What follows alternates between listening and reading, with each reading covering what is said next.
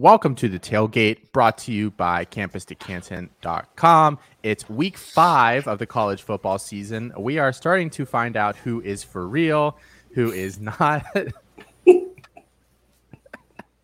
uh, we were not aware that gag was coming.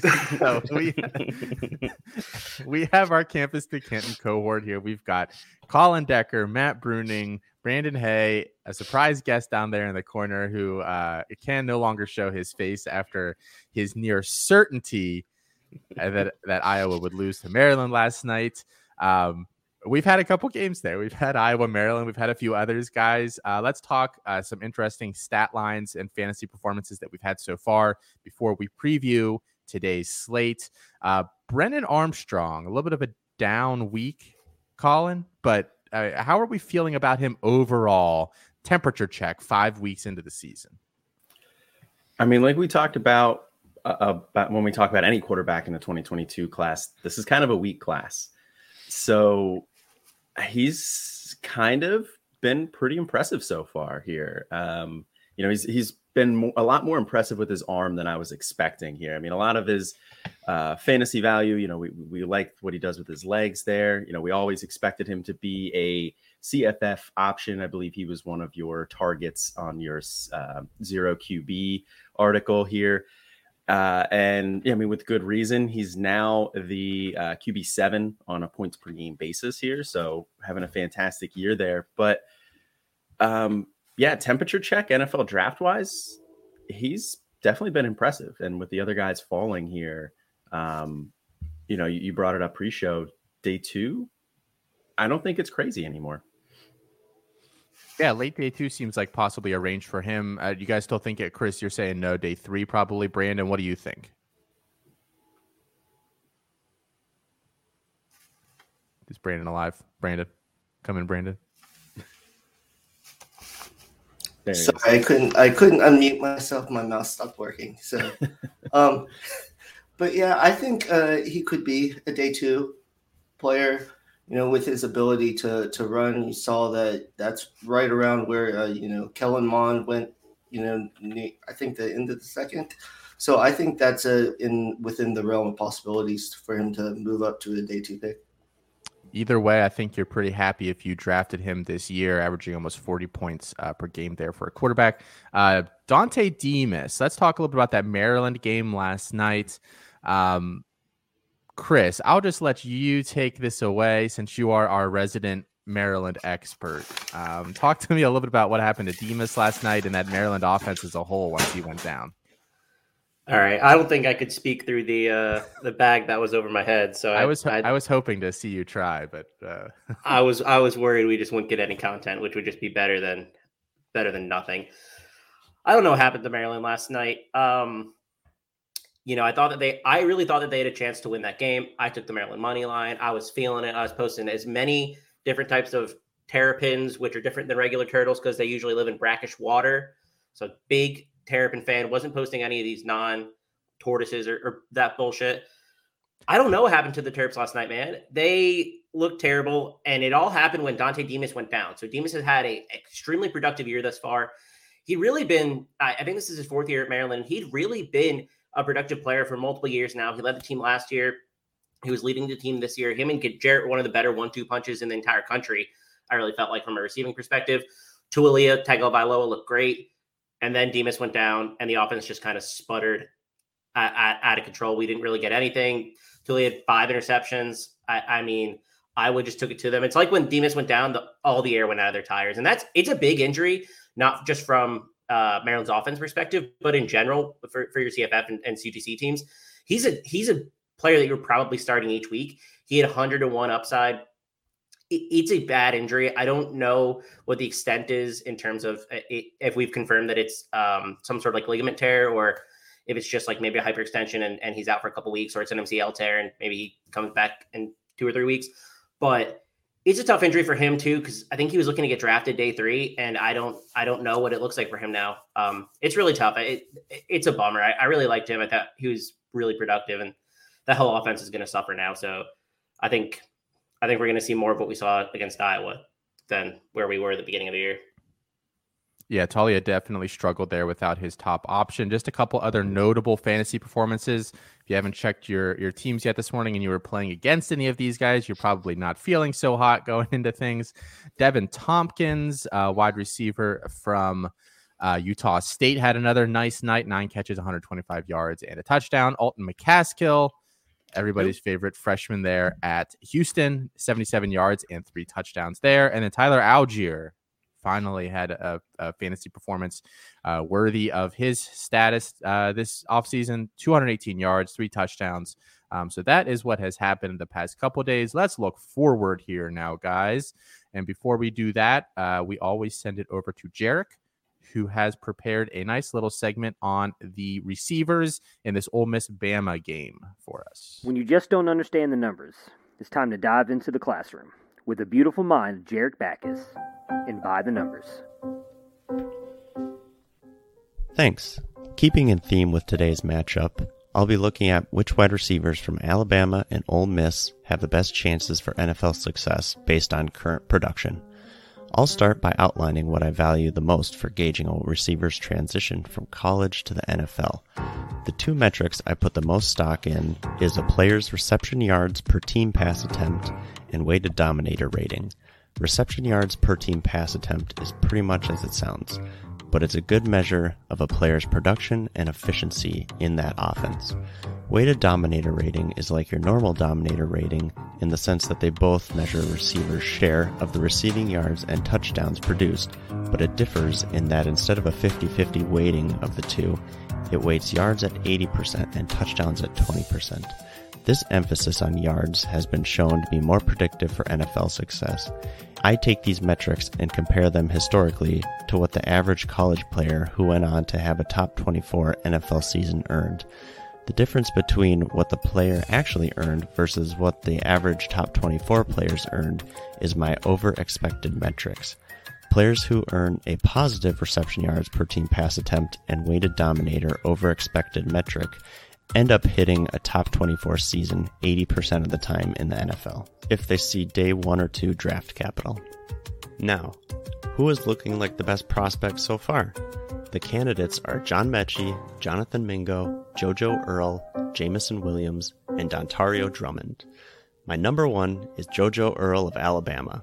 I'm starting with JoJo Earle because if he continues his current trajectory, he could be the best of the group. He's a four star prospect in his first year, and he's currently just under the top 24 average. This is exactly what you love to see from a freshman, and there's no one on these two teams even close to his year one production so far. How he plays this year out and shows up next year will be important. My number two is John Metchie of Alabama. He's also a four star prospect who is behind some great Alabama talent his first two years. This year is supposed to be his year to step it up. So far, he's underperforming. He's sitting at a negative 0.6 reception yards per team pass attempt over expected and a negative 0.13 weighted dominator over expected, which aren't what we want to see from top prospects, but they're respectable. If Metchie can reclaim his top seat in the offense, I think he'll end up a solid prospect with round one or two capital. My number three is Jonathan Mingo of Ole Miss. This four star prospect had underwhelming years one and two in college, but he's really coming on strong this year. He's currently above the top 24 average for year three players, which is what I need to see from him to even be considered a decent prospect. If he holds on this year and declares, I may end up liking him more than Metchie if Metchie continues to underwhelm. My number four is Jameson Williams of Alabama a four star prospect who joined Alabama just this year after playing for Ohio State his first two years. He's really stepped it up and is currently the leader in reception yards per team pass attempt and weighted dominator for the entire team. He was well below the top 24 average his first two years and is sitting just below it this year. He'll need to take an even bigger step forward, though, if he wants to be considered a legitimate prospect. My number five is Dontario Drummond of Ole Miss a two star prospect who's in his fifth year. He's old and hasn't broken the top 24 trend lines yet, though he's close this year.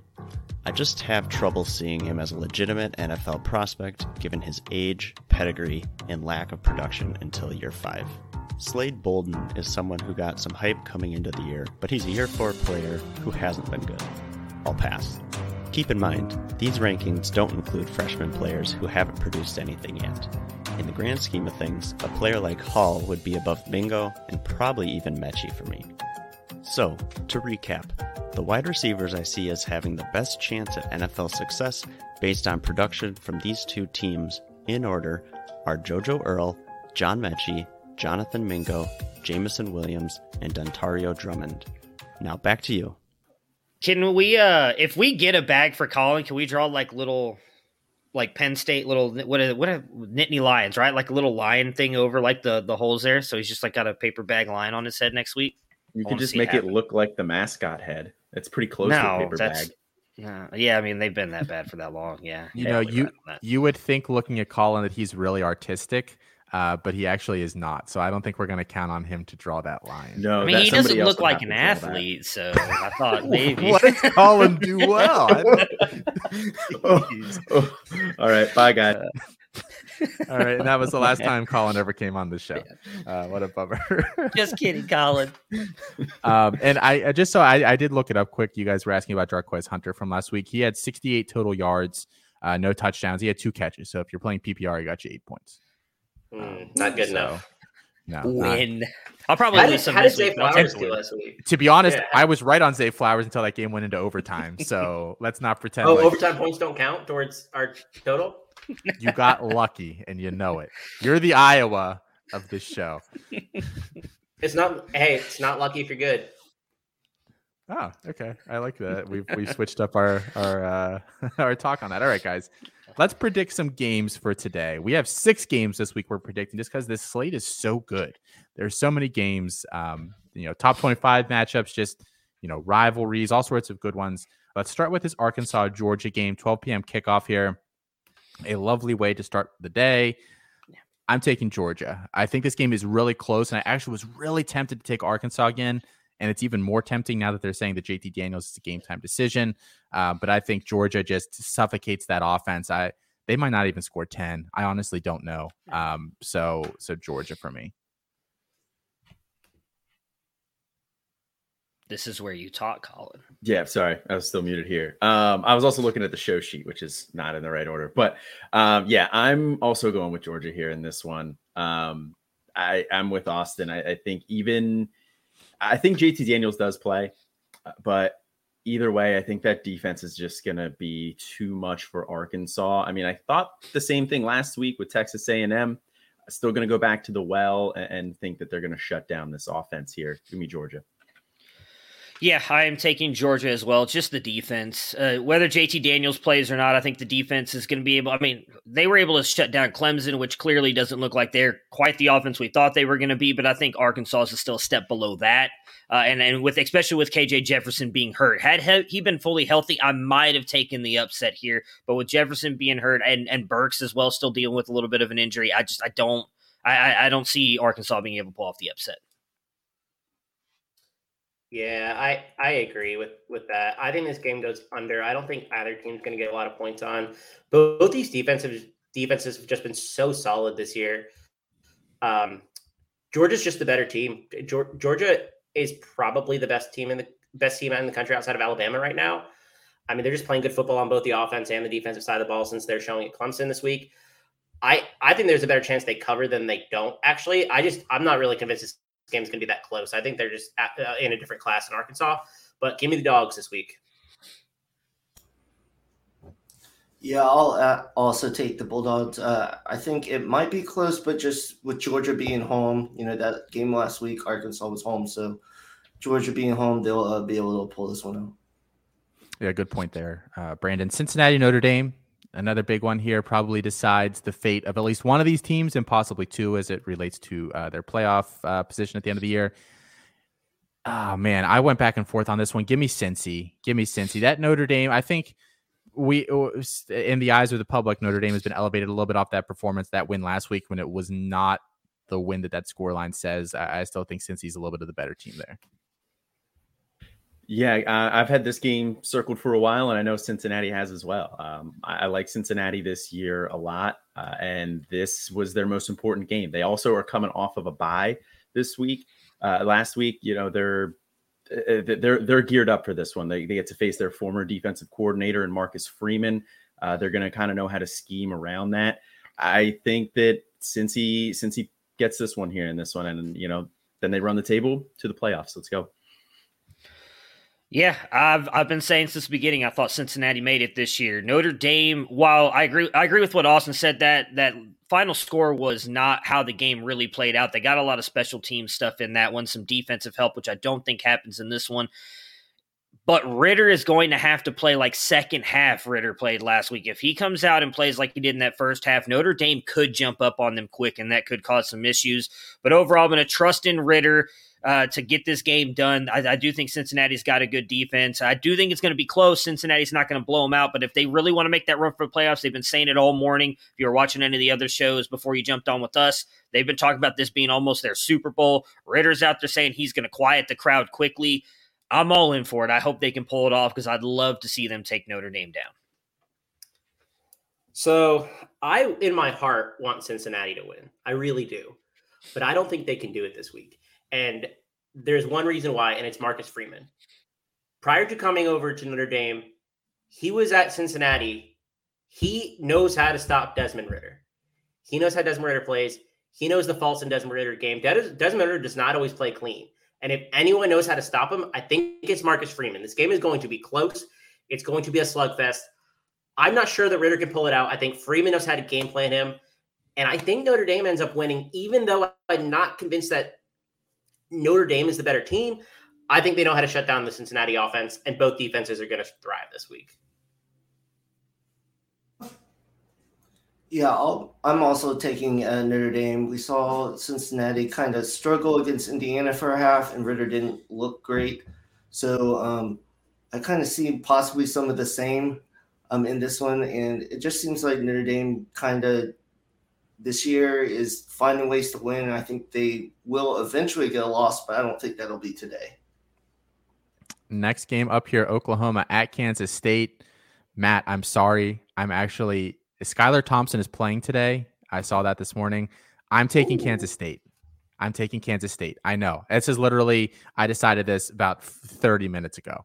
Um, so so don't hate me that the graphic there is is is not what the graphic says is what gets counted on the picks wins column, unless Kansas State um, wins today, in which case I will give you the loss anyways. So, so I lose no matter what. Great. Yeah, pretty much. Yeah. Yeah, uh, I agree with Austin. My name is Colin. um, I thought Austin was going to go into more uh, extensive talk than that here. Um, I'm going to go with Oklahoma here, even if uh, even with Skylar Thompson playing. I think uh, Oklahoma has not looked good so far to start this year. Uh, everybody's talking about it. I think this is the game where they, you know, wake up a little bit here. Everybody's talking about how they could lose this one. I think Rattler has a nice game. He's going to bounce back. Uh, give me Oklahoma.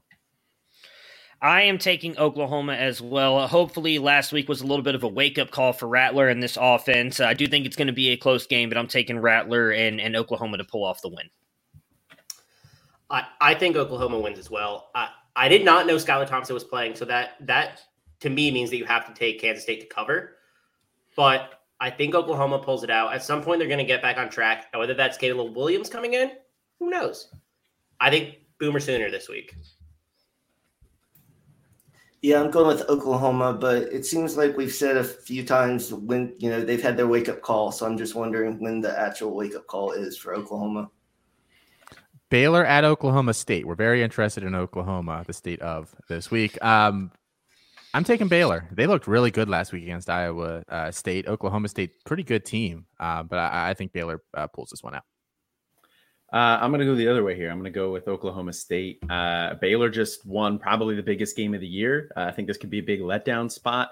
Oklahoma State has also looked really good so far this year. Here, they had an impressive win last week over Kansas State. So give me Oklahoma State here. Everybody said there was an emotional win for BYU earlier this year for Utah, and then they came out and smashed Arizona State. I think Baylor can do the same thing. I love this offense. I'm going with Baylor. Also, because Austin picked Baylor. So go Baylor Bears. I have to play all these games to get away from from Matt just following me around.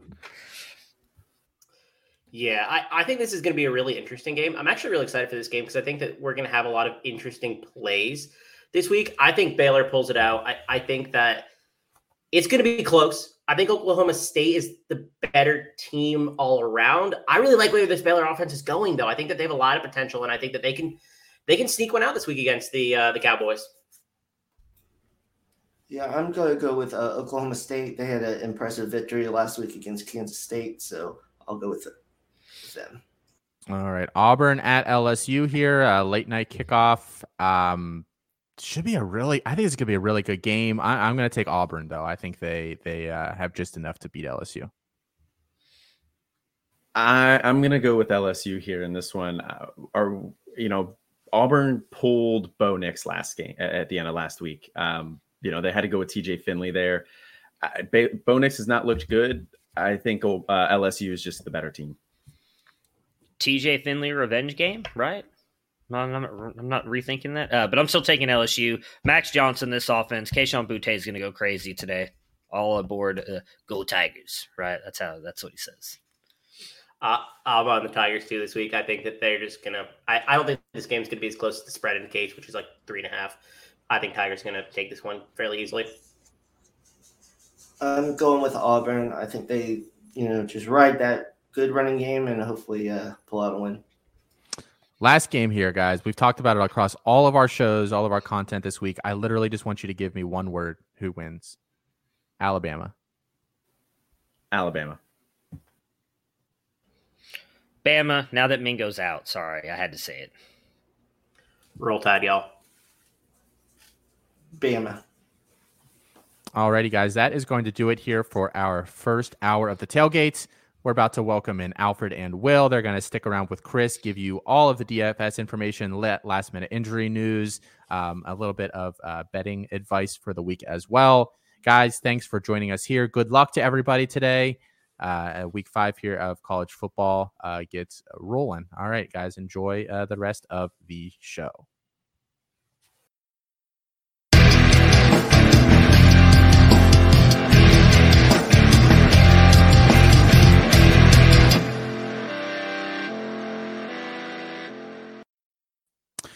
It's Coast to Coast presented by campus2canton.com. We have a jam packed show here for you guys tonight. Uh, big week five in college football uh, and in college fantasy action. Uh, but before we kick off the show here, guys, I need you to do two things for me. Go ahead, subscribe here to the YouTube channel, turn on your notifications so that you can know every time we go live uh, following the action for the day. And then jump in the chat here, tell us what you thought of today's games. Um, let's get right into this, guys. As always, we are going to start off with the rundown. Biggest game of the day, most anticipated, probably that Ole Miss Alabama game and it really it, it disappointed a little bit, you know, with an with a uh, an over under of around 80 points there. We thought this could be a real high scoring close game, but it was a typical Alabama win there, 42-21 at the end of the day. Uh, biggest news story from the day, probably Brian Robinson, running back from Alabama, carried them uh, 36 carries, 171 yards four touchdowns. Uh, just it, it, was that kind of day for Bama. They got ahead early and were able to grind out the rest of the game. Bryce Young, um, a, a, modest day statistically 21 for 27 for 241 yards, two touchdowns and interception. The kid just had, he's like a monk back there, man. He is zen in the pocket. Nothing bothers him. He's just calm, cool, and collected. And, and to be honest, with how he, they're playing right now, I kind of doubt that they really lose a game. Uh, receiving distribution there was extremely even on the day. Jameson Williams, five catches, 65 yards. Uh, Slade Bolden, four for 58. Jahleel Billingsley, four for 47. John Metchie had a touchdown, 35 yards as well. Um, the running backs were, were very, very similar. Uh, after Robinson, there, everyone got four or five carries and about 30 yards. Um, so, so an even split there for most of that. Starting to worry about how much some of these guys are playable on a week to week basis, but maybe that's something to talk about here a little bit later. For Ole Miss, Matt Corral was fine. He was not, you know, fantasy quarterback number one as he has been here over the first uh, few weeks of the season. 21 for 29, 213 yards, and a touchdown. Um, Alabama was smart. They they limited the RPO game. They forced the receivers to win on the boundary. Uh, and, and, with no Jonathan Mingo today, Ole Miss just could not do that consistently. No big days Uh, consequently, at wide receiver for them, Dontario Drummond, four for 43. Uh, uh, Braylon Sanders, two for 32. Um, the running game, uh, not particularly explosive. So it, it, it, Bama got out early and then just coasted in. And it's looking like uh, they might not really see another challenge there until the SEC championship game. Uh, Arkansas, Georgia, Brandon, let's bring you in here. Uh, thanks for hopping on here with us tonight. Um, take it away here on this one. Yeah, I think this would be a defensive um, game, and with uh, JT play with Stetson Bennett in, you thought that might even the playing field a little bit, but it did not at all. Georgia um, found it pretty easy on the first drive, just running the ball, and um, Stetson Bennett only had to complete seven passes, and they just shut down everything Arkansas tried to do. Uh, KJ Jefferson was eight of for 65 yards. Treylon Burks only had three catches for 10 yards. Um, Arkansas as a team only had 75 yards rushing, and Georgia really split the run. Um, Cook had 82 yards, and then um, Zamir had 68 yards and a couple TDs, and Kendall Milton had 48 yards. Um, there was a block punt by Georgia um, when they were already up a couple touchdowns, and that kind of seemed to really put the game away, even though that was very early, you know, in I believe the half. And Arkansas just could never get anything going. Um, you know, I, I, could see Treylon getting frustrated because Jefferson's passes just seemed off, and um, they just could never get anything going against Georgia. So, um, you know, Georgia just looks on a collision with Alabama. Jefferson actually uh, benched at the end of that game uh, or, or, subbed out. I don't know how you want to phrase it there from Malik Hornsby, who really did not fare any better. Brandon, uh, thanks for checking in here. We will talk to you here a little bit later.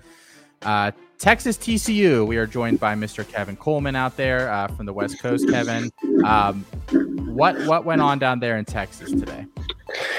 Yeah, you know, this was a good game all the way through. And uh, I think, um, you know, when you're looking at what Texas is becoming down there with Sark, I think they've had some good games. They held on against a good TCU squad. And a TCU squad, I thought, offensively, that could have came out. Um, you know, I think the story, though, is uh, Bijan Robinson, right? Uh, 35 attempts, 216 yards, two touchdowns. Uh, the dude's a monster. And, you know, for a lot of reasons why, you probably, you were right. And I can't believe I just said that. Uh, but you should draft a Bijan over DJU this year in C2C formats. I think with you see DJU's draft stock, what he's been able to do hasn't been up to par. Bijan is the clear dynasty running back one. That's what people think. But at least in C2C formats, he's the guy you wanted. Uh, Casey Thompson had an okay game, 142 yards and a touchdown. Uh, you know, he did okay. He did enough. He was game manager there. Jordan Whittington actually had three receptions for 79 yards and a touchdown. Worthy had a bunch of drops uh, and not looking great after some people like Travis May were calling him wide receiver one for freshman class. Uh, you know, a lot of drops, a lot of stuff out there. He wasn't necessarily that guy. Uh, but on the other side, you know, Max Duggan had an okay game 20 for 28, 182 yards and a touchdown uh, for what you saw from him. But uh, to me, the big story is Zach Evans. You know, he, he looked great out there today. He had 15 attempts, 113 yards, a touchdown. Uh, the volume, if they just give him more volume, I really think that he would have a better year. And he's really good. Like to me, he was always my running back three of this class, and I, I to me, he's still in that category. Uh, and then, you know, one nervous thing that we have to talk about is Quentin Johnston got injured, uh, wide receiver. He didn't have the greatest game. It looked like he came out on his own weight. And when I looked it up, I couldn't find anything that was too bad, but he got injured there. So, you know, obviously TCU, TCU loses to go back to two and two. Texas big showdown with Oklahoma next week. We'll see what they can do. Yeah, it should be another interesting game there for Texas next week. We will check back in with you here in a few minutes. Thanks, Kevin. Mr. Bruning, how are we doing tonight? Wonderful. How about yourself?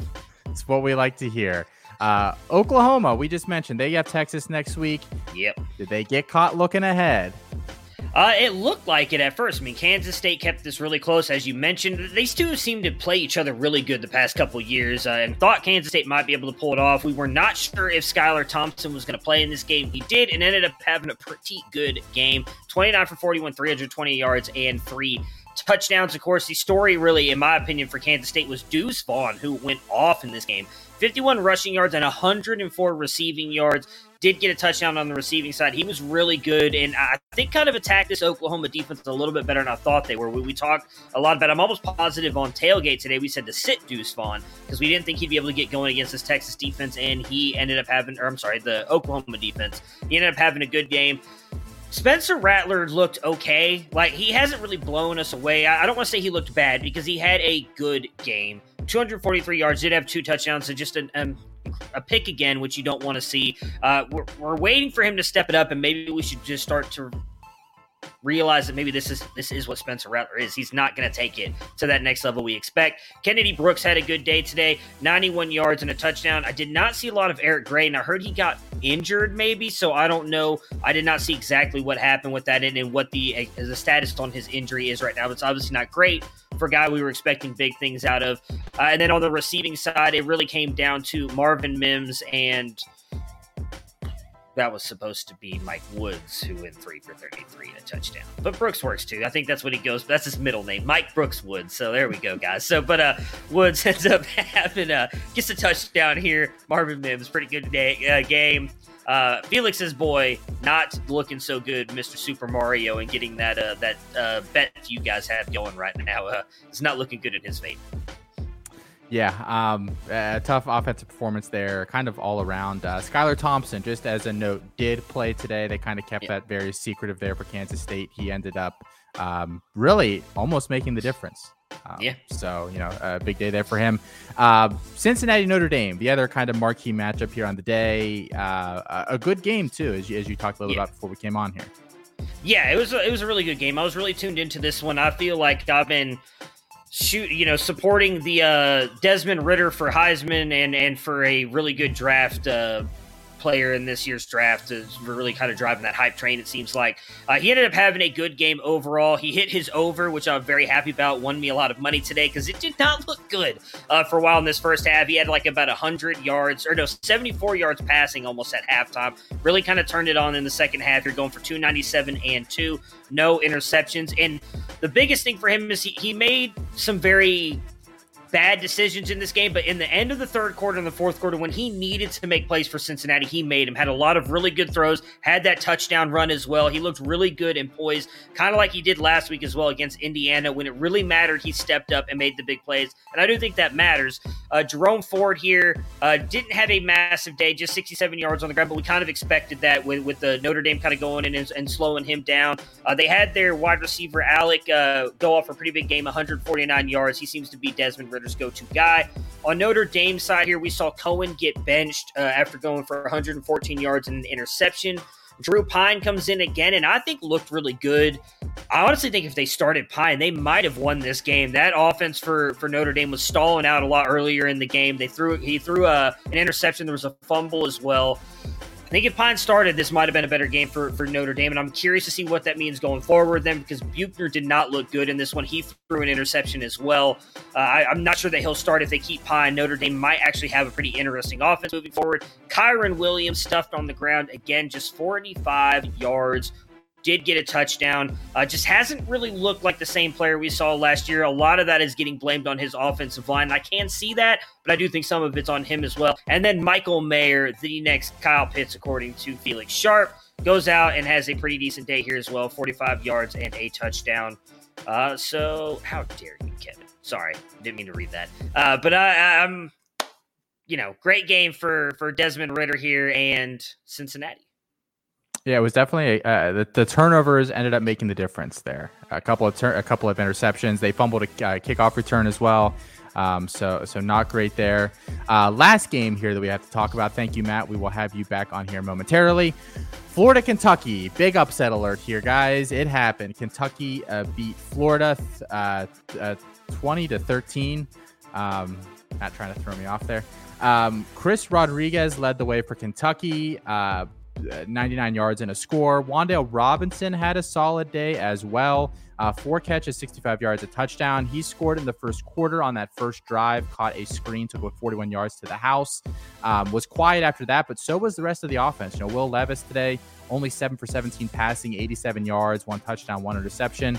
Uh, I mean, uh, neither team moved the ball efficiently. Kentucky scored in a blocked field goal. It just was not a, what you would call a dynamic offensive performance there for Kentucky, but they didn't need it. On the other side, Florida. Um, you know, Emory Jones did not start this season very well, and I still, you know, the, the first round pick joke is still funny because it's not true. But he has played decently the past couple weeks. Today he went 23 for 31, 203 yards, one touchdown, one interception.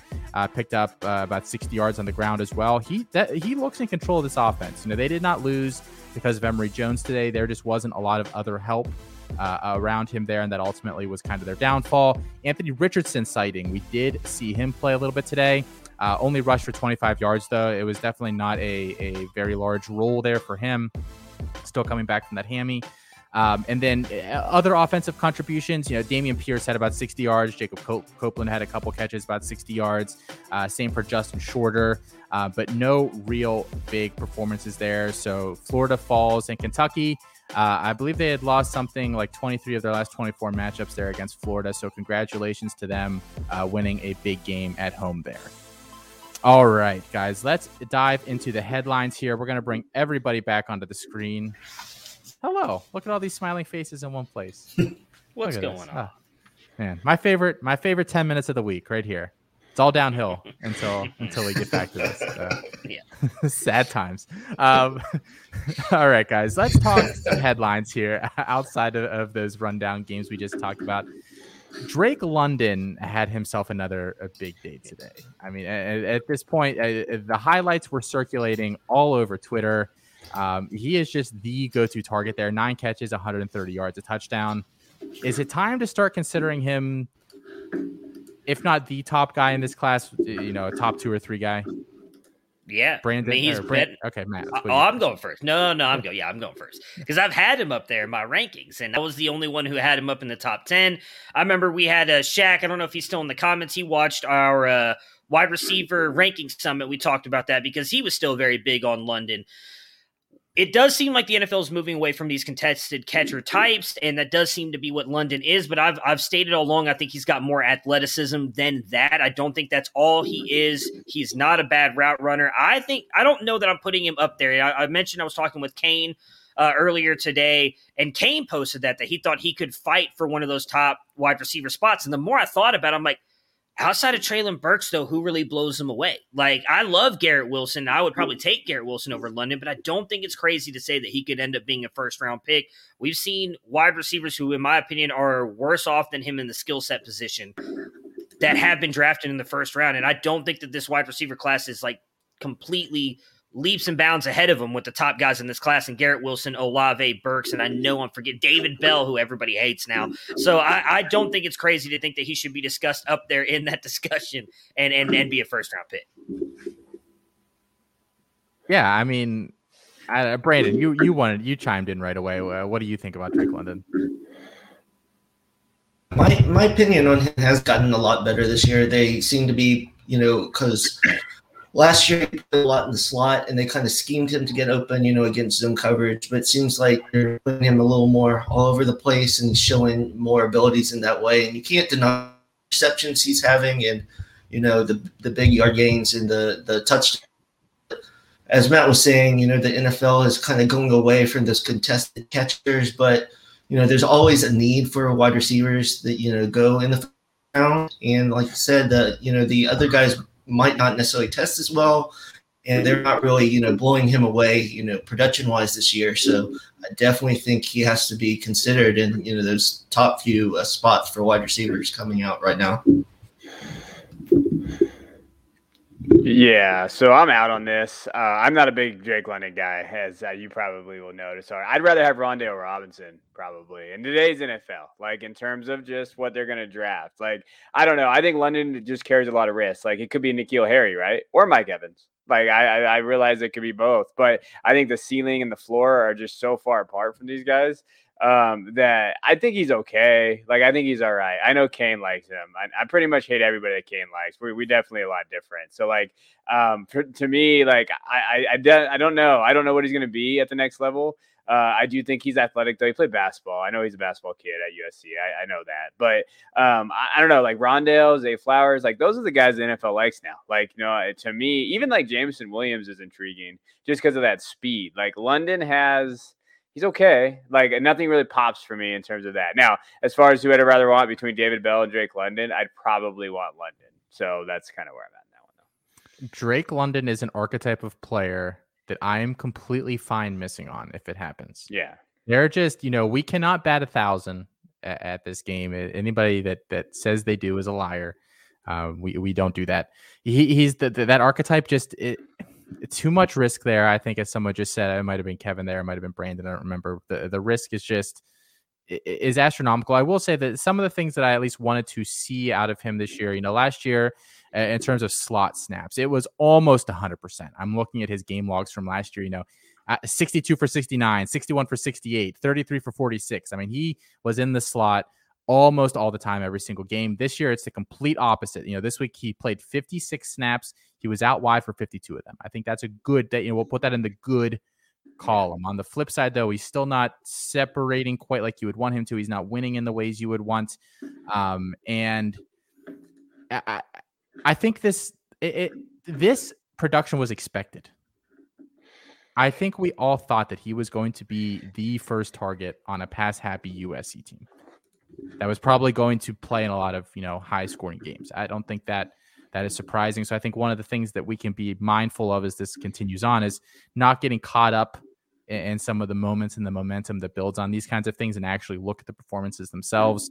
And I just have not seen it yet. Um, I would. So. Uh, I'd just like to quote, uh, quote, quote my good friend Jarek, who's very smart. It's probably smarter than all four of us put together. Hashtag separation is overrated. Just throwing it out there. Jarek's wrong about that. Jarek also said, and I quote today, that he prefers guys that are not contested catchers. So he wants it both ways. yeah, what is uh, true? This but... guy's talking out of both sides of his mouth. I don't know. We need to get him on here sometime. Um, uh, let, us move on to a different headline here, guys. Um, yeah, Brandon broke down this Georgia game for us. They were dominant today, 37 nothing, beat up on an Arkansas team that we thought was good is it time to consider them the number one team in the country here? Uh, I'll go first on this one. I don't think so. Not until they get a better quarterback, right? If Stetson Bennett's back there, I mean, yeah, they can do that right now. They're leaning on that running game. I think that defense is the best in the country, though. Like, I understand that. Like, that defensive line is stout. Uh, and, I, and, I, think they come after the quarterback. But to me, Bryce Young stands above that. So if you have the better quarterback in college football, I'm always going to rank that higher, especially right now, especially because Alabama's defense is so good and they're running attack too. So I, I, always tend to lean with the top quarterback, but they're clearly number two. Like after them, there's no one. I, and I tweeted out before the Alabama game, I said the top two guys the top two teams of this league is astronomical compared to everybody else. And yeah. it's true. Like after Oregon losing, like who else are you going to put in there? Okay. Uh, Iowa, Penn State, neither one of those teams are good. Stop talking about Iowa and Penn State. They're not good. Uh, it's like once you get to a certain level, it's these two teams. That's who you have. Barring injuries, I cannot see either one of these teams losing until they face each other. Yeah, I'm with I'm 100% with Kevin here. I mean, realistically, everybody talks about Georgia being up there because they beat Clemson. I think we we should have already realized by now. But if you haven't, go look at the Boston College game right now. Clemson's just not a good team right now. So, what is the best win that Georgia has on their record right now? Is the Arkansas game today? Because I would argue that Alabama beating Ole Miss today is more impressive than what Georgia did against Arkansas. Like Alabama is still the best team, and as Kevin mentioned this league is run by quarterbacks. I honestly would not doubt that Brandon could go down to Georgia and play better than Stetson Bennett did today. Like, they do not have a quarterback. Their defense, I think, is slightly better than Alabama's, but they're not good enough to slow down Bryce Young enough to stop him. So I, am with with Kevin. I, I, do think I will say let's calm down on the Iowa. Hey, they've got a really good defense. Their offense is horrible. They've got a good defense. It's not Georgia's level defense. It's like a step down. They're a good team. But yeah, no, Georgia should definitely be. They're in the Big Ten. It doesn't matter. You know, where they're like the second or third conference. They're in there somewhere. So uh, I, I, think, uh, yeah, I'm with him though. It's it's Bama for me, Georgia, and then just like a massive drop off to the rest of the college landscape. I I agree with them. I think they should be Georgia should be second because they haven't faced a good quarterback yet. We see that DJU has had his struggles all year. KJ Jefferson is inconsistent on the ball, but once they stop, you know, the, the run, the, there really wasn't anything going on. That defense is great, but we won't really see them, you know, go up against, you know, a quarterback like, like um, Bryce Young until Alabama. So they should be one, two, but I don't think Georgia should jump Alabama um, as of now. That Alabama score looks you know, relatively close 42-21. Guys, it was 28 nothing at halftime and it didn't really look like Ole Miss was in the game. Yeah, the second half, I don't have the splits in front of me. I would assume Alabama ran the ball hmm, 70% of the time. That seemed pretty fair. 70, 70, 80%. Yeah, I mean, yeah. they just ran it down their throats at that point. Iowa, I, I, Iowa has a really good defense. Then you watch Georgia, the level of physicality. I mean, they went out there like I don't know what Arkansas did to them before the game, but they went out there and just threw them all over the field for 60 minutes. Iowa's a bit more finesse. Georgia just gets in your face. And it's it's terrifying when they're clicking. I I I, I I'm really looking forward to that SEC championship game. And maybe the national championship game. We might It'll see that be, matchup yeah. twice. I mean, twice, yeah.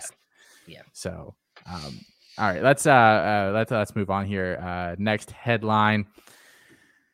Bryce Young, we just talked about Alabama there a little bit. Um, he, he, you know, the, there were four top quarterbacks coming to the year: Sam Howell, Spencer Rattler, DJU. Obviously, we know DJU as we've talked about, not playing particularly well this year. Spencer Rattler had an okay day. Sam Howell has been pretty good. Bryce Young, I think, has been the best of the four. Is at this point, are you taking him num- as your number one quarterback in Devy or C2C formats? Uh, Brandon, we'll go to you. You haven't let off yet. Let, let's come to you. Um, yeah, I guess I would at this point, just because all the other um, top quarterbacks in Devy Weiss shown some some weaknesses and not you know how strong they could be, and you know at least early on, Bryce Young, it looks like he has a very high ceiling, you know, with at Alabama, and he'll continue. They'll continue to put him, you know, in um, good opportunities where some of the other quarterbacks, um, like DJU, the scheme probably isn't helping out very much and everything like that. But just the way Bryce Young looks and how that offense is going, I would say yes, uh, he'll be uh, number one for me right now. What do you think, Matt?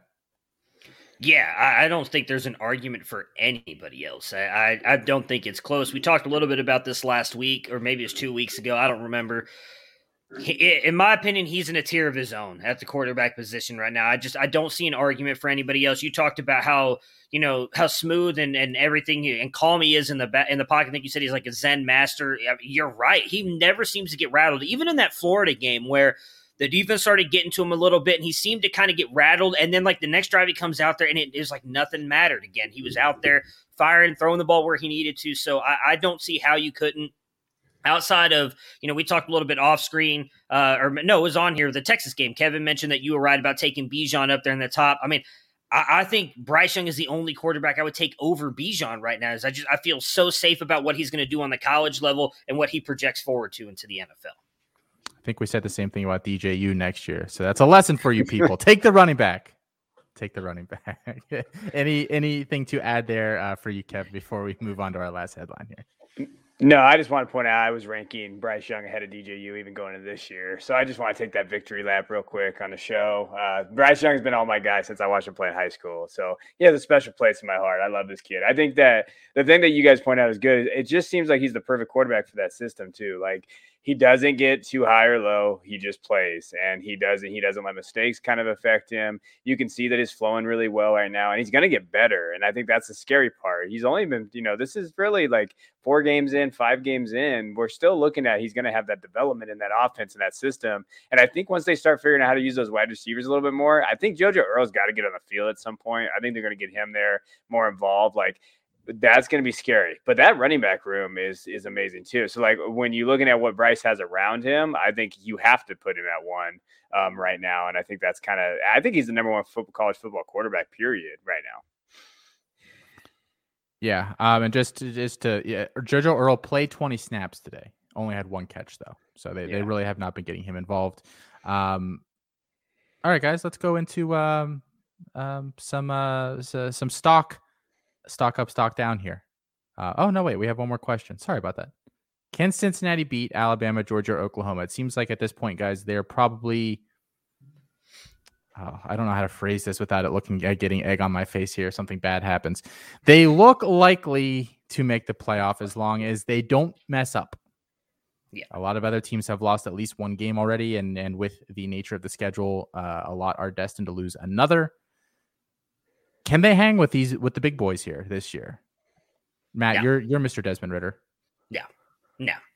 But I also don't think that matters if we're being on. I'll say this: I don't think they can hang with Alabama and Georgia. There is a clear, massive, like Grand Canyon gap between those two, between those two and everybody else, and that includes Cincinnati.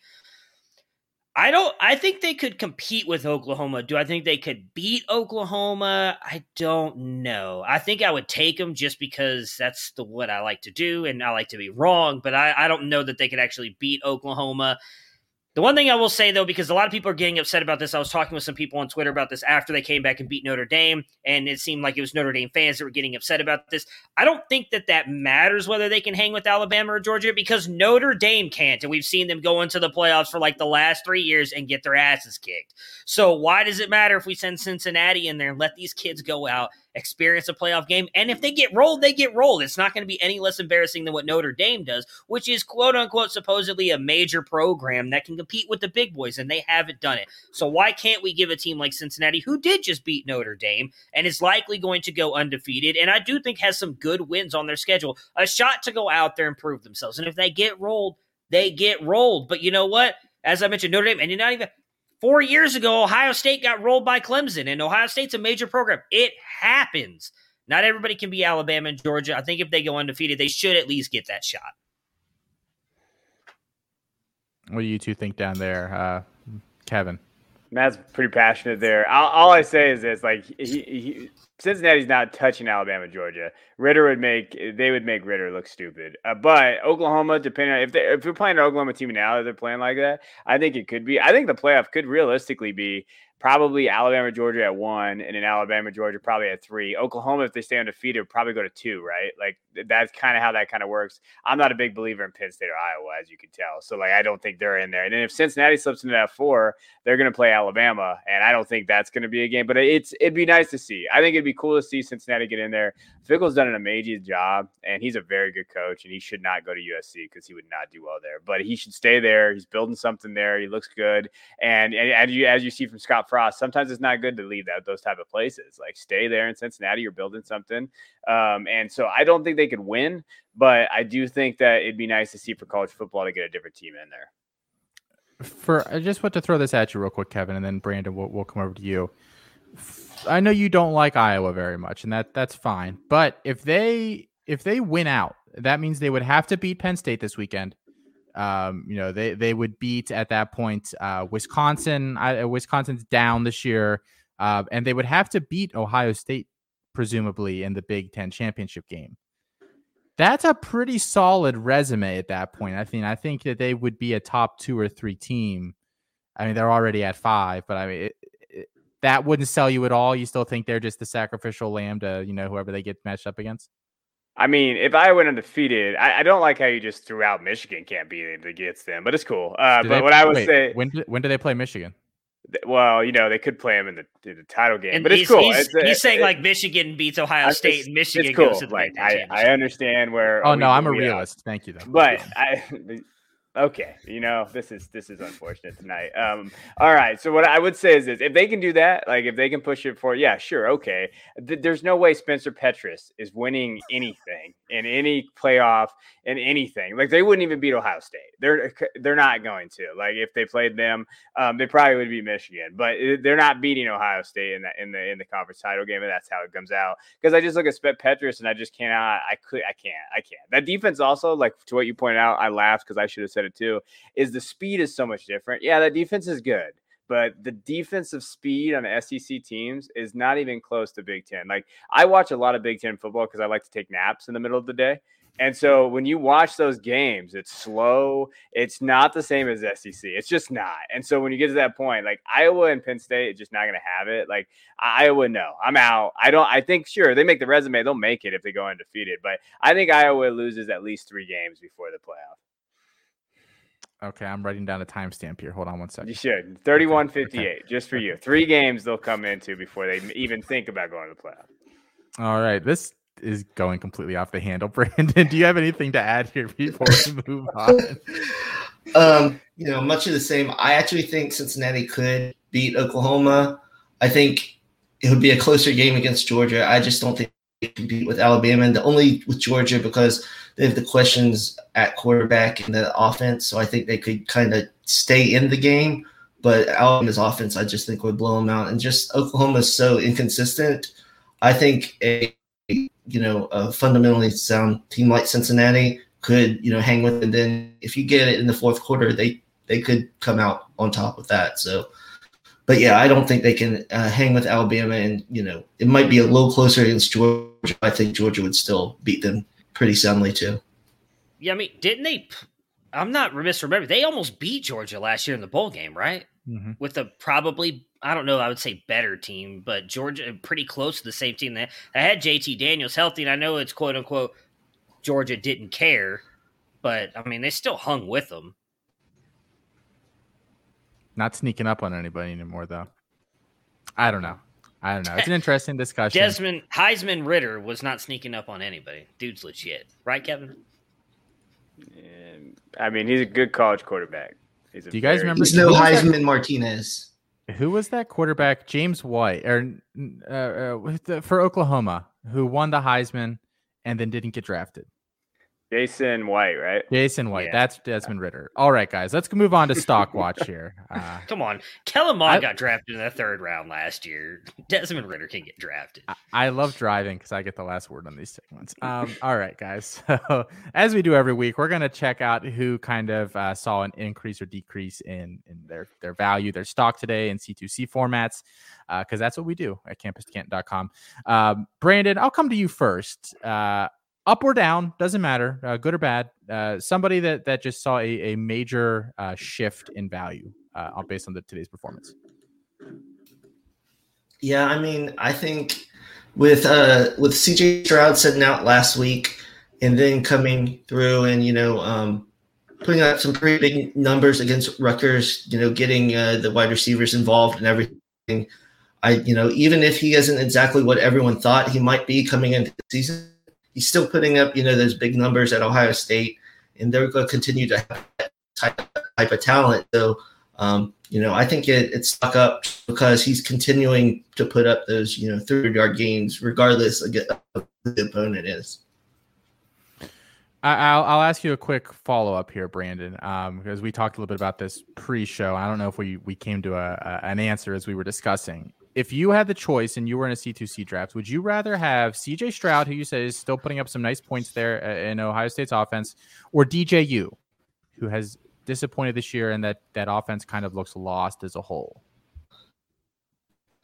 That would be really close because I think obviously CJ Stroud put up the bigger numbers in college, but I don't necessarily know how he, he translates into NFL. And, you know, the hype for DJU, those two games really has him high up there. I think I would still go with DJU, but it is way closer than I ever thought it would be. Yeah, and not based on like some amazing performance by CJ Stroud either, um, which is you know an interesting discussion there. Matt, we'll come to you next here. Uh, somebody that saw a big shift in value today for you. You know, I was going to talk about CJ Stroud since, you know, Brandon's a Michigan guy, and I figured he wouldn't want to talk about an Ohio State Buckeye, and that's kind of my my my shtick. But uh, I don't really have anybody else. That that's all really. That's really all we keep gonna... Matt around for, Brandon, I and you mean, ruined it. Yeah, that's really all I got. I wanted him to uh, expand his horizon, so I wanted to take from. I don't. It's not good for anybody. I'm just a pretty face, man. There's really not much up here between the ears. It, it doesn't help me expanding. Uh, I'll talk. Uh, Sam Howell. I think uh, you know he's likely. I think, especially with the performance by Corral today. Again, not a great performance. It wasn't a horrible performance, but it wasn't great. I think Howell's continually going out there and looking good, and he's probably going to end up being the number one quarterback drafted in this 2022 draft. You know, I mentioned it before. I know a lot of people don't love this comparison. I think he's got a lot of Baker Mayfield in him. And I talked about the Browns, I think, took Baker because he had that safe floor. I mean, everybody knew Josh Allen and Lamar Jackson had this high upside, but we didn't know if they could figure it out. I think Hal has this very safe floor that I could see a Houston Texans or a Detroit Lions taking because they know what they're getting in him. And I think if he goes out there and continues to perform like he did again today 380 yards, three touchdowns he's going to lock himself into that first quarterback being drafted in the 2022 class. Sorry, Adam. I know I know you love Corral. Yeah, I mean, Hal had that weak first game, but you know he he's rebounded very nicely there. Um, Kevin, who uh who who are you liking or hating after today?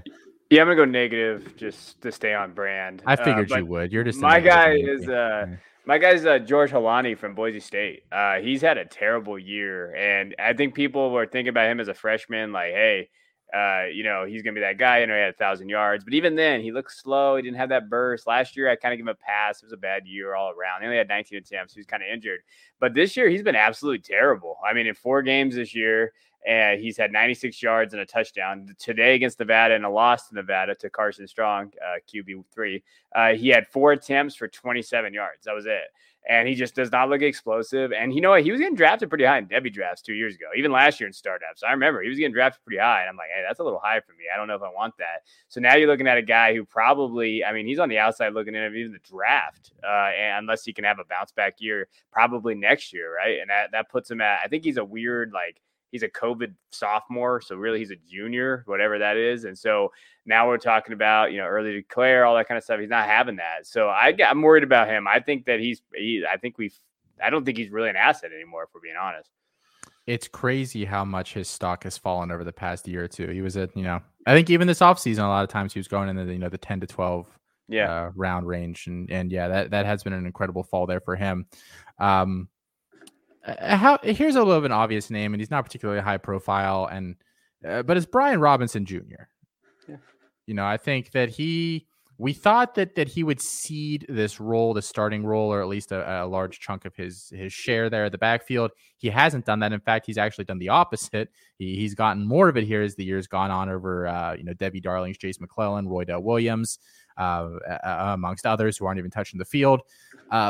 I so last year I assumed he would come out last year. I had him graded like higher than Kylin Hill. And that part of that was I just wasn't very high on Kylin Hill, but I think you know he he is a a back that I think can can get drafted, make an NFL roster, and be like that backup guy that you will keep on your roster.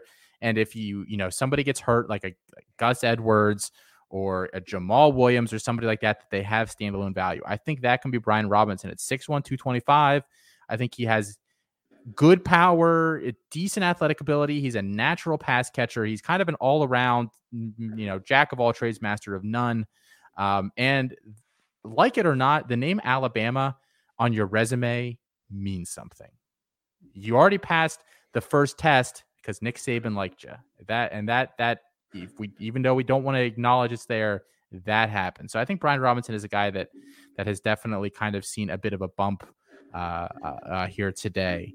Um, any other big names stand out to you guys before we go to Jarek's by the numbers segment? Not a not a big name, but a, a guy who's having another good game, and I think he he likely is going to stay in college two more years. A guy that is available on a lot of free agent wires, debate, debating on how you allow your free agent pickups. BJ Baylor out of Oregon State, he's uh, having another good game today. Seventy one yards and a touchdown on sixteen carries. Uh, Oregon State competing right now with Washington 17-17. So I went to go look at my guy Chance Nolan. He's thrown for thirty one yards. So I Figured going to pivot to BJ Baylor, who's having a pretty good game. He's no Stetson I think Mc- Bennett. Yeah, thirty. uh, Makai Polk too. He's had a good. He's had a good year, and I mean, he had 13 catches today, 126 yards, two touchdowns, and I think Polk's everything we wanted Wally to be. And so I, I you see his value popping up, and, and that's legitimate in an offense that's going to throw the shit ton out of the ball. So I mean, I am not a numbers guy. I, I know. I'm sorry. Yeah. I mean, I love Wally. Wally still scored tonight. Like I think Wally. I don't think Leach likes Wally. Yeah, Wally scored. Yeah, touchdown.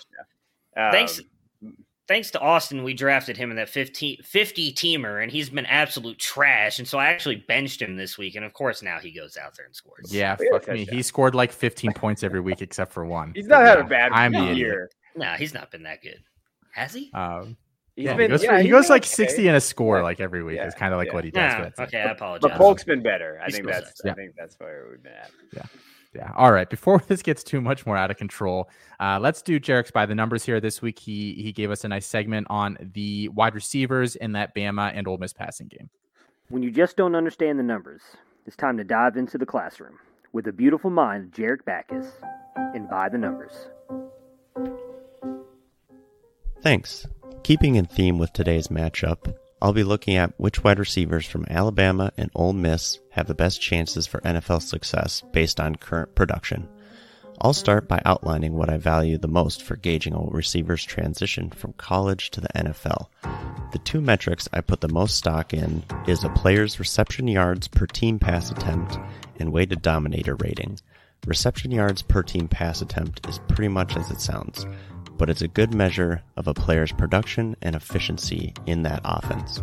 Weighted dominator rating is like your normal dominator rating in the sense that they both measure receivers' share of the receiving yards and touchdowns produced, but it differs in that instead of a 50 50 weighting of the two, it weights yards at 80% and touchdowns at 20%. This emphasis on yards has been shown to be more predictive for NFL success. I take these metrics and compare them historically to what the average college player who went on to have a top 24 NFL season earned. The difference between what the player actually earned versus what the average top 24 players earned is my over expected metrics. Players who earn a positive reception yards per team pass attempt and weighted dominator over expected metric end up hitting a top 24 season 80% of the time in the NFL if they see day one or two draft capital. Now, who is looking like the best prospect so far? The candidates are John Metchie, Jonathan Mingo, JoJo Earle, Jameson Williams, and Dontario Drummond. My number one is JoJo Earle of Alabama. I'm starting with JoJo Earle because if he continues his current trajectory, he could be the best of the group. He's a four star prospect in his first year, and he's currently just under the top 24 average. This is exactly what you love to see from a freshman, and there's no one on these two teams even close to his year one production so far. How he plays this year out and shows up next year will be important. My number two is John Metchie of Alabama. He's also a four star prospect who is behind some great Alabama talent his first two years. This year is supposed to be his year to step it up, but so far he's underperforming. He's sitting at a negative 0.6 reception yards per team pass attempt over expected and a negative 0.13 weighted dominator over expected, which aren't what we want to see from top prospects, but they're respectable. If Metchie can reclaim his top seat in the offense, I think he'll end up a solid prospect with round one or two capital. My number three is Jonathan Mingo of Ole Miss. This four star prospect had underwhelming years one and two in college, but he's really coming on strong this year. He's currently above the top 24 average for year three players, which is what I need to see from him to even be considered a decent prospect. If he holds on this year and declares, I may end up liking him more than Metchie if Metchie continues to underwhelm. My number four is Jameson Williams of Alabama a four star prospect who joined Alabama just this year after playing for Ohio State his first two years. He's really stepped it up and is currently the leader in reception yards per team pass attempt and weighted dominator for the entire team. He was well below the top 24 average his first two years and is sitting just below it this year. He'll need to take an even bigger step forward, though, if he wants to be considered a legitimate prospect. My number five is Dontario Drummond of Ole Miss a two star prospect who's in his fifth year. He's old and hasn't broken the top 24 trend lines yet, though he's close this year. I just have trouble seeing him as a legitimate NFL prospect given his age, pedigree, and lack of production until year 5. Slade Bolden is someone who got some hype coming into the year, but he's a year 4 player who hasn't been good. I'll pass. Keep in mind, these rankings don't include freshman players who haven't produced anything yet. In the grand scheme of things, a player like Hall would be above Mingo and probably even Metchie for me. So, to recap, the wide receivers I see as having the best chance at NFL success based on production from these two teams in order are JoJo Earle, John Metchie, Jonathan Mingo, Jameson Williams, and Dontario Drummond. Now back to you. All righty, everybody. It is everyone's favorite segment because I say so. It is the Left Coast Check In. I am joined here by Kevin Coleman, as per usual. Uh, Kevin is the co host of the Devy Royale, Devy contributor at FantasyPros. Uh, he's a contributor here with us. He's on Twitter at the boys underscore 22, amongst other things. Kevin, how are you doing tonight? I'm doing well. Kids are driving me crazy though, but they've stayed asleep, so we haven't had any run-ins in there today. So that was been good, and just enjoying some college football. So I, have had a good night and hanging out with my friends. Right, we're friends now. I think. Besides Matt, I, I appreciate you guys. Yeah, I'd say three of the four of us are. Um, so so yeah, uh, starting off pretty good there. All right, we we we check in these late night games. Usually they're West Coast. We have one that that's not so West Coast tonight, uh, just because a lot of the Pac-12 played early today. Yeah, I, I don't know what happened there. Um, let's go to Arizona State first. They're at UCLA. Uh, we've got a good game here. Um, it's still in the first half.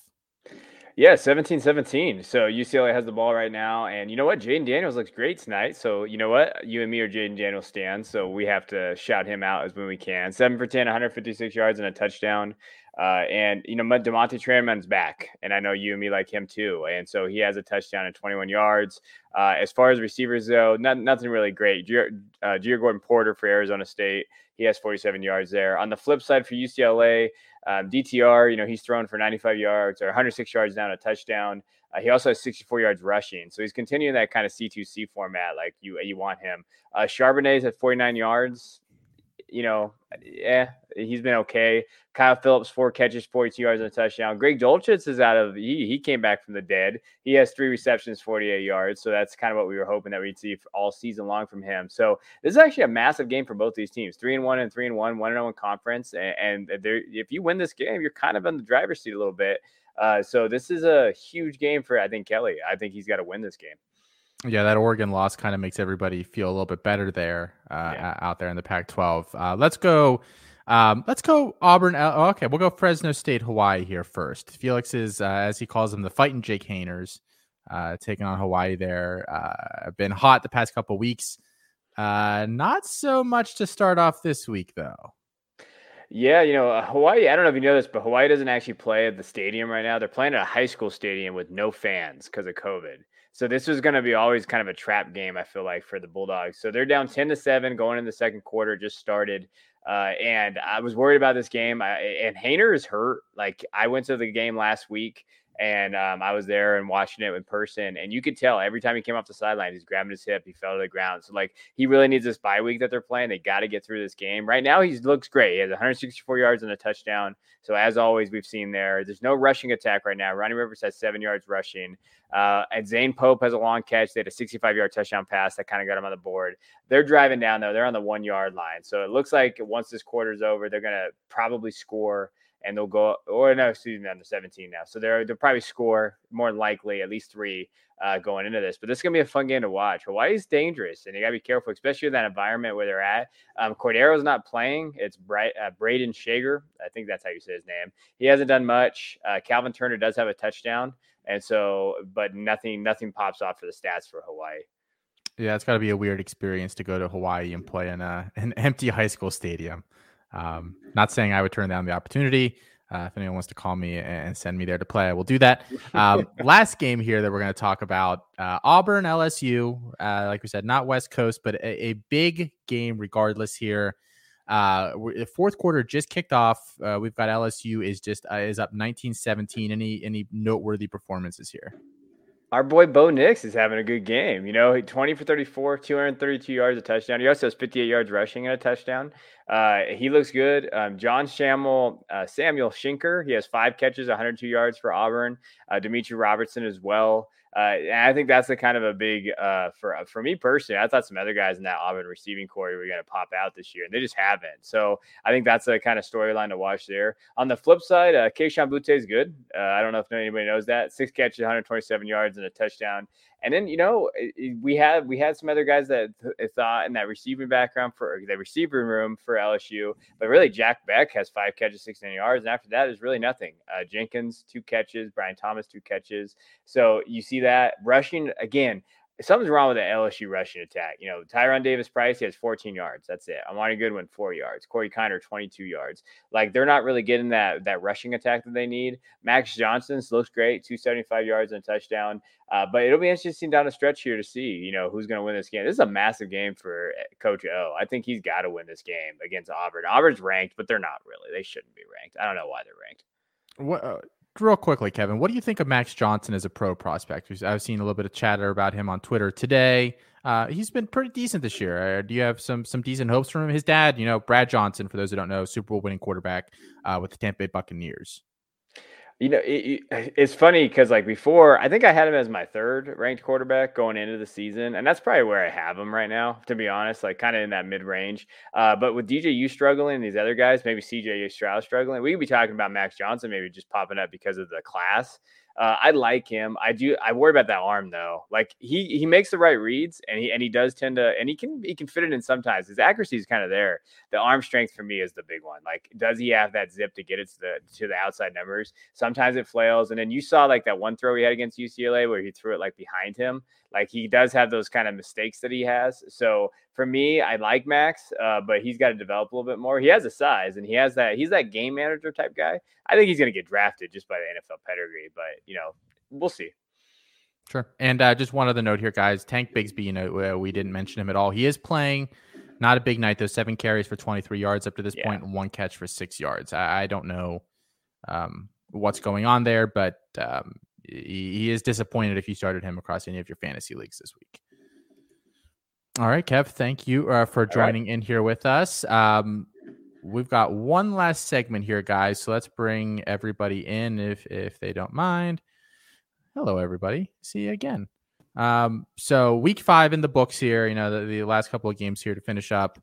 Um, next week's slate, not as good as this week's. Uh, it would have been hard to top it, but there's still some really nice games. Um, Matt, anything in particular that you're really looking forward to next week? Well, I mean, can we really say it wasn't? It's not going to be as good as slate. All the good games we thought were going to be good kind of sucked. So I think next week's games could be could be better, but football. You just hate football. I do. I hate everything in general. You know, I hate Kevin. I hate football. Really, realistically, I hate most of you guys. You know, I, I, I don't really like anything. Um, the Red River rivalry, obviously, I think is going to be a big, uh, big game. Oklahoma's looked vulnerable. I actually posted it on Twitter today. I think that's the game Oklahoma loses. They've come very close the past couple weeks. Texas's offense has looked really good, and I, I, even though Moxley gave a lot of reasons statistically why that defense is not as good as I think it is, I think Texas has a pretty good defense.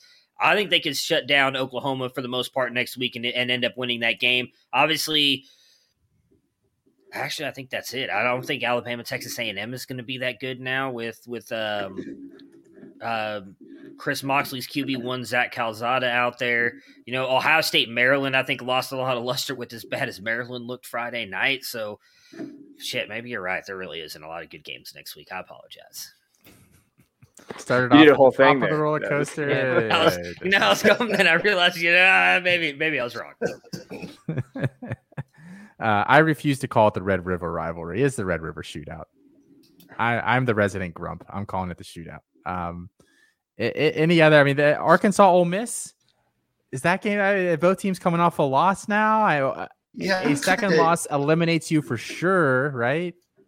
Yeah, I'm kind of interested in that just because I think there's a couple storylines with uh, Ole Miss. You know, if they play a good defense in Arkansas, you know, will Corral them be able to, you know, kind of perform against a good defense? And then you say Ole Miss's defense has gotten better um, and see if they are able to do anything against Arkansas's offense. It's not very, you know, potent or anything. So maybe answer a couple questions. Um, but yeah, I guess that's a nut, you know, maybe the second best game on the slate. Um, but yeah, that'll be interesting how both teams respond at least. And Kevin, you're going to tune in for Penn State, Iowa, right? You've been hyping that I, up all. I was going to talk about it. Like, I do think I'm going to watch it because I do like Big Ten football. Like, even though I make fun of it, I do like it. So I, I, will say, like, someone put it as the most boring four or five matchup in the history of college football. I don't know who wrote that. I thought that was pretty funny. Uh, but it is. It's going to be like I, I, do think. I don't even know. Like, who's better, Clifford or Petras? Because I. I don't know the answer to that question, to be honest with you. Like, I do think that. Yeah, so I do think Goodson going to be there. I think that'll be a good game person there. But I mean, come on, Iowa's leading receiver is LaPorta, like which is fine. I like LaPorta, like he's a good tight end. But if that's your best receiver, like this is going to be the most boring ass game. But hey, whatever. I- I'm going to watch it and we'll be there. I think that'll be fine. I actually think Maryland. Hey, you know what? They didn't look good this last week. I know they didn't. Okay, but Iowa State, the Ohio State defense is not as good as Iowa's defense. I know that. So, I, and I just hope they lose. I hope Iowa, Ohio State loses. So every week I watch, and I hate watch, and I hope that Ohio State loses. What what tastes better, bleach or cyanide? I think that's kind of the question when you're talking about who's better, Spencer Petras or Sean Clifford. Um, I don't want to taste either. Um, Yeah, I, am excited for that game as well. I, I, think it'll be an interesting one. Um, I don't know what the what the line's going to be on on this Alabama game. What do you predict it is to start off? 21, 24? I mean, they're they're going to crush A&M, but Oh, I'm sure it's like eight, I, yeah, probably 21, 18 and a half, 21, no, somewhere in there probably. It's got to be over that. I mean, they gave what today Ole Miss they got 14 and a half. So it's yeah. got to be at least 20 something I would think, at least. Who knew Haynes King mattered that much, guys? Who knew Haynes King mattered that much? And I don't even think Haynes King's that good, but you know. He, he is the glue holding the Texas A&M Aggies together. Um, not great. Um, all right, guys. I think anybody have any other comments uh, before we get out of here uh, for the night, guys, on next week's slate? I don't. Th- those are kind of the uh, Houston Tulane.